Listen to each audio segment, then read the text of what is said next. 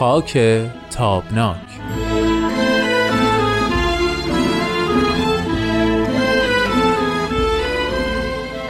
دوستان خوبم وقتتون بخیر. روز و شبتون بخیر خانم ها و آقایان. خوشحالیم از اینکه برنامه خاک تابناک رو همچنان پیگیری میفرمایید و این هفته هم مثل هفته های گذشته با ما همراهید. قبل از هر چیزی ازتون ممنونم که ما رو از نظرات خودتون بی نصیب نمی‌ذارید. تو این برنامه طبق معمول همراه هستیم با امید فراهانی عزیز دوست و کارشناس عزیز برنامه ما.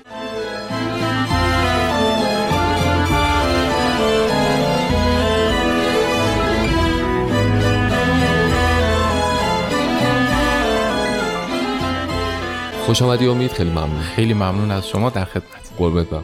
ما جلسه گذشته تو بررسی عوامل تاثیرگذار تو انقلاب سال 57 فکر کردیم که اون مبحث قانون هم کوتاهترین هم طبیعتا برای من چون جذاب ترین بود. خواهش کردم که به اون بپردازیم. یه اشاره شما کردی که قانون در متن خودش نمی‌تونه مغایرتی داشته باشه با قوانین به برتر.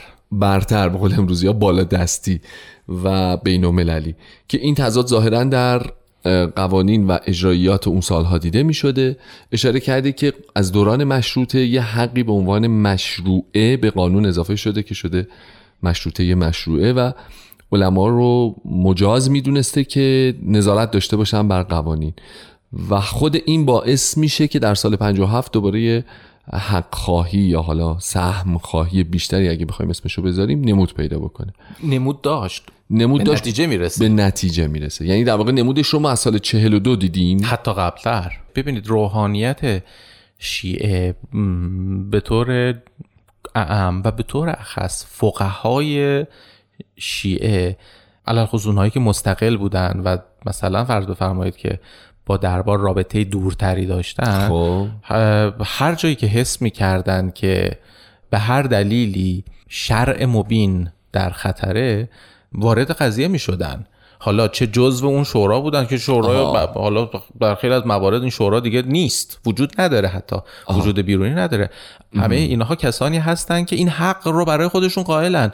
که آنچه که داره در مملکت به عنوان قانون تصویب میشه مقایرت با شهر نداشته باشه در نتیجه شما بارها و بارها و بارها درگیری مدرس با رضا شاه رو می‌بینید بله. درگیری با اینکه رابطه مثلا فرض بفرمایید آیت الله بروجردی با محمد رضا شاه بسیار خوبه اما بله. در خیلی از موارد نامه های تند و تیزی می نویسه به محمد رضا شاه درباره وضعیت جامعه باهایی می نویسه درباره تودهی ها می نویسه درباره برخی قوانینی که داره تصویب میشه می نویسه درباره وضعیت حجاب صحبت می‌کنه حق رأی زنان رو زیر سوال می‌بره قوانین ایالتی و ولایتی زیر سوال میره و همینجوری شما می‌بینید که هرچه داره قانونهایی که حالا به تعبیر اینها با شرع مقایرت داره تصویب میشه نهاد مرجعیت که بعدا تبدیل می شود در اندیشه آیت الله خمینی به ولایت فقیه خودش رو نشون میده اعتراض می‌کنه و فراتر از قانون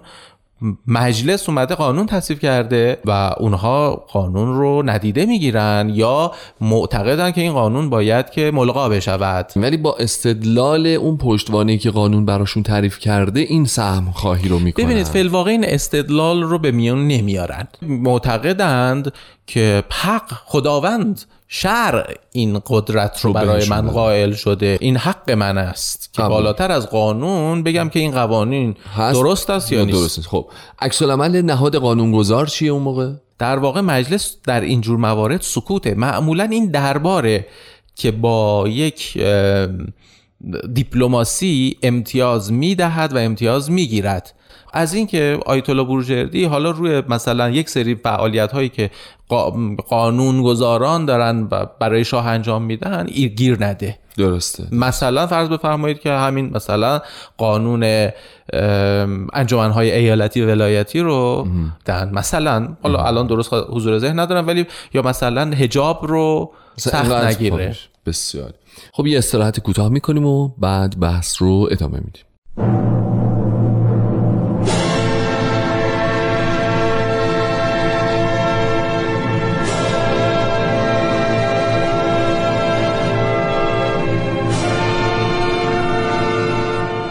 خب امید ما تو این بحث قانون به یه مواردی اشاره کردیم مثل مشکلاتی که طبقه روحانیون با تبعیضهای قانونی داشتن. حالا سوال اینه که واقعا مشکلات این قانون اساسی تو همین قضیه خلاصه میشه یا بله. گروه ها و تفکرات و آدم های دیگه هم بودن که احساس تبعیض می‌کردن با اون قانون؟ بله ببینید روشنفکرها هم احساس تبعیض می‌کردن. اونا چرا؟ دیگه اونا که دستشون تو قانون محدودیتی برشون ایجاد شده؟ برعکس اونها اجرا در اجرای قانون اساسی مشکل داشتن. مشکل دارن و قوانین در واقع ببینید مهمترین چیزی که اینجا می‌تونم بگم اینه که قانون اساسی مشروطه برای نهاد سلطنت حق ویژه‌ای قائل نیست در واقع شخص پادشاه و منصوبینش رو زل, زل قانون در زیر قانون تعریف می‌کنه درسته. و شاه رو به عنوان مظهر اتحاد ملی فقط تعریف می‌کنه و مسئول سیاست چه داخلی و چه خارجی رو نخست وزیر تعریف می‌کنه. بله. در حالی که اجرای قانون اساسی هر چقدر در- هم در زمان رضا شاه و در زمان محمد رضا شاه هر چقدر که علل خصوص از دوره مصدق هر چقدر که به دوران جدید نزدیک تر میشیم تا سال 57 ام، شاه یک نفره تر و فراتر از قانون میره. و به همین ترتیب منصوبین شاه اه، خانواده سلطنت و دربار اه، فی‌الواقع خودش رو از قانون بالاتر می‌بینه. اما زمینه های اعتراض رو این فساد در اجرای قانون در خیلی از مواردش برحق هم هست و موارد متعدد و بسیار متعددی هم از رفتارهای غیر قانونی یا فراقانونی شاه و درباریان و منصوبین به دولت هست که باعث اعتراض میشه زمینه های اختشاش رو به وجود میاره. معمولا اینها با نهادهای امنیتی و نظامی سرکوب میشن اما به یک مرحله از انفجار می‌رسه دیگه. درسته. سوالم این هستش که پس طیف باقی مردم رو شما تو گروه افرادی می‌بینی که با اجرای قانون مشکل دارن. البته. شاید تنها گروهی که اعتراض دارن ولی اعتراض سازمان یافته یا خودشون نشون نمیدن جامعه باهاییه. یعنی جامعه باهایی به قانون اساسی مشروطه اعتراض تبعیض داره. یعنی چجوری؟ معتقده که قانون اساسی مشروطه که بر اساس برابری و عدالت تدوین. میشه بله. یک مذهب رسمی رو تعریف می‌کنه و اقلیت های دینی رسمی رو تعریف می‌کنه. در حالی که شما حتی اگر مذهب رسمی تعریف بکنید باقی مردمی که به اون مذهب نیستن اقلیت های دینی تعریف میشن که حالا خود این هم باز مشکل داره ها. ولی اینکه شما بگید که ما یک مذهب رسمی داریم و سه تا اقلیت دینی داریم ولا غیر حداقل می‌خوام بگم زمینه های تبعیض قانونی رو فراهم می‌کنه. جامعه باهایی مدام در دوره های کم یا زیاد داره چوب این تبعیض رو می‌خوره. درسته ولی خب هر کسی که جز اون سه تا اقلیت نام برده شده نباشه قاعدتا فکر کنم تو این تقسیم بندی جای می‌گیره دیگه غیر از اینه. یعنی مثلا فرض کن مثلا سکولارها. مثلا فرض کن اگر کسی به همه ادیان و عقاید مذهبی اعتقاد داشته باشه ولی خودش عضو هیچ کدوم از اینها ندونه. اینها در واقع همه توی یه طیفی قرار می‌گیرن که چون جز اون سه تا نیستن انگار که نیست. از لحاظ تئوری آره. ولی از لحاظ عملی این فقط جامعه باهایی است. که بر موضع خودش باقی میمونه چه در زمان حکومت پهلوی چه در زمان حکومت جمهوری اسلامی.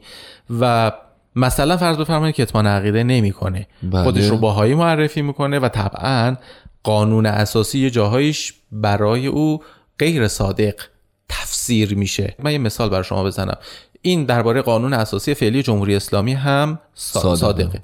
ببینید من از شما می‌پرسم که آیا مثلا فرض بفرمایید که شما الان کلاگی سرتون گذاشتید. خب. خب.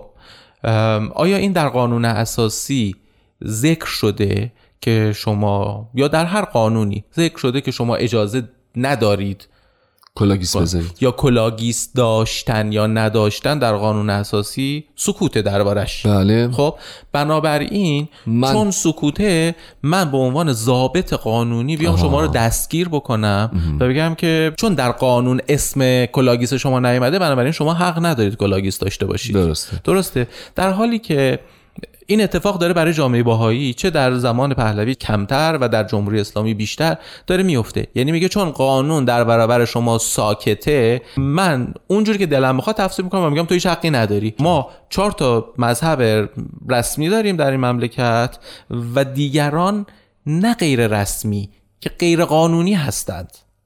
ببین. این خیلی با هم فرق می‌کنه. شما یک زبان رسمی دارید در مملکت زبان فارسی است بله. قبول. سایر زبان ها صحبت کردن جرم نیست. بله. خب دقیقا. در حالی که امروز جرمه. است. آره. در- مورد جرم بودنش فکر کنم در مورد جامعه باهایی فقط صادق میشه. نه نه. ببین الان شما اگر بیاید در مدرسه در یک مدرسه ای ادبیات کردی درس بدید در آره خب. دبستان جرمه. شما رو به عنوان اقدام علیه امنیت ملی میندازنتون زندان. متوجه اید همین این هم ت- این هم تفسیر تبعیض‌آمیز از قانونه قانونی که خودش زمینه تفسیر غلط رو میده و نهاد قدرت به واسطه قدرتی که در اختیار داره اونجوری که دلش می‌خواد قانون رو تفسیر, تفسیر می‌کنه می‌کنه. این مشکلی است که در ریشه هاش در قانون اساسی مشروطه هم بوده, بوده. در واقع البته حالا بحثمون یه ذره به درازا می‌کشه ولی من فکر می‌کنم که خود عناصر و ارکان جمهوری اسلامی هم خیلی وقتا اعتراف می‌کنن به اینکه قانون اساسی قانون خوبی است حالا اگه از 20 درصد 25 درصد اشتباهات و خطاها درش بگذاریم در مجموع قابل اجراست ولی همون هم اجرا نمیشه. یعنی کاملا درسته. ببینید یه ضرب المثلیه که باید باهاش موافقت کرد و اون اینه که بدترین قانون بهتر از بیقانونیه. چون بیقانونی آنارشیه بله. و آشوب به بار میاره. اما بدترین قانون به شرط اینکه منصفانه بهش نگاه بشه. بله.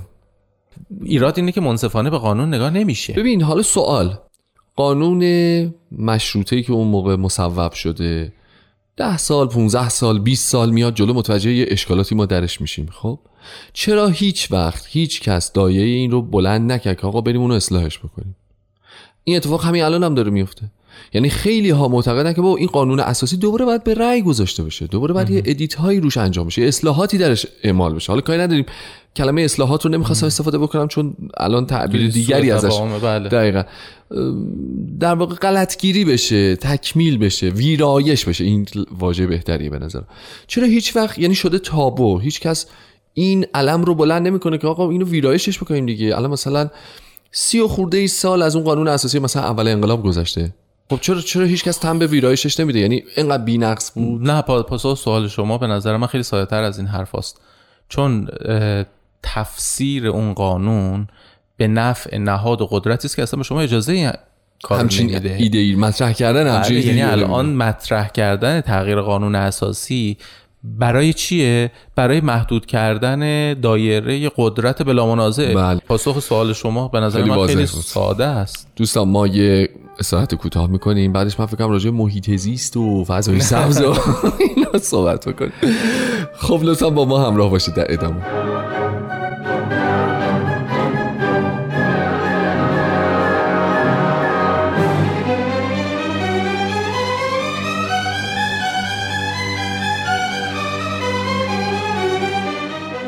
خب به دقایق پایانی برنامه نزدیک میشیم. اگه بخوایم اون چیزی که تا الان گفتیم و جمع بندی بکنیم می‌تونیم این نتیجه رو بگیریم که حجم عمده ای از اعتراضاتی که در سال 57 به نتیجه رسید حداقل از منظر قانون و مشکلات قانونی اعتراض به عدم رعایت و اجرای اون قانون اساسی حالا با همه نقایص و نقطه ضعف و قوتاش بود؟ نمی‌تونم بگم که حجم عمده ای ولی به هر حال بله ضعف های قانون و مشکلات تفسیر قانون و اجرای قانون ما رو به انقلاب میرسونه. شکی در این نیست. ولی از اون بدتر من در یکی دو جمله کوتاه می‌خوام بگم. ببینید وقتی که شما در با یک چند نسل و چندین نسل سوء استفاده از قانون روبرو میشید. وقتی که شما این رو می‌بینید که میشه کسی که قدرت داره خودش رو از قانون بالاتر و فراتر بکشه. ببینه بله. اتفاقی که میفته اینه که در سطح خرد در سطح گسترده اینجوری بگم بهتره در سطح قاعده جامعه آهاد جامعه یک معضل جدی فرهنگی به وجود میاد معضلی که هر وقت من قدرت داشتم خودم رو از قانون بالاتر ببرم این. آرزه فرهنگی وحشتناکه که در ایران به وجود آمده که من رعایت قانون در شرایطی است که شهر برام درست نکنه. یعنی اگر قانون رعایت نکردن شری هم نداره اگر این خیابون ورود ممنوعه برای اینکه اگر پلیس اومد معلوم بشه که کی مقصره. نه برای اینکه این خیابون ورود ممنوعه و نباید رفت. چه. پلیس باشه چه پلیس نباشه. درسته. یکی از دوستای من که سربازی رفته بود در ایران برای من تعریف می‌کرد که فرماندهشون گفته که مثلا شما اگر نگهبانی می‌دید خب. سر پست نباید بشینید. نباید بخوابید. بله. نباید مثلا چیزی بخورید. بعد گفته که ولی اگر کسی انقدر زرنگه که تونست این کارو بکنه و من نفهمم نوش جونش. این یعنی چی؟ یعنی اینکه تو تازه آدم منصفی بوده تازه. آدم منصفیه.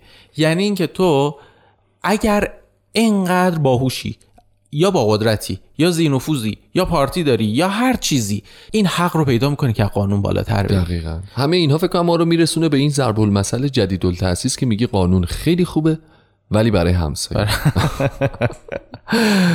که اینطور. خب آیا در مورد قانون مطلب دیگه موند یا جلسه امروز رو به پایان ببریم. من مطلبی به ذهنم نمی‌رسه. خیلی ممنون. امید جان خسته نباشی. ازت دعوت می‌کنم که همراه با شنونده های ما هفته آینده هم همراه با برنامه خودت باشی. از شما ممنونم که حوصله کردید و با ما همراه بودید. تا هفته آینده با شما خداحافظی می‌کنیم. بدرود و خدا نگهدار.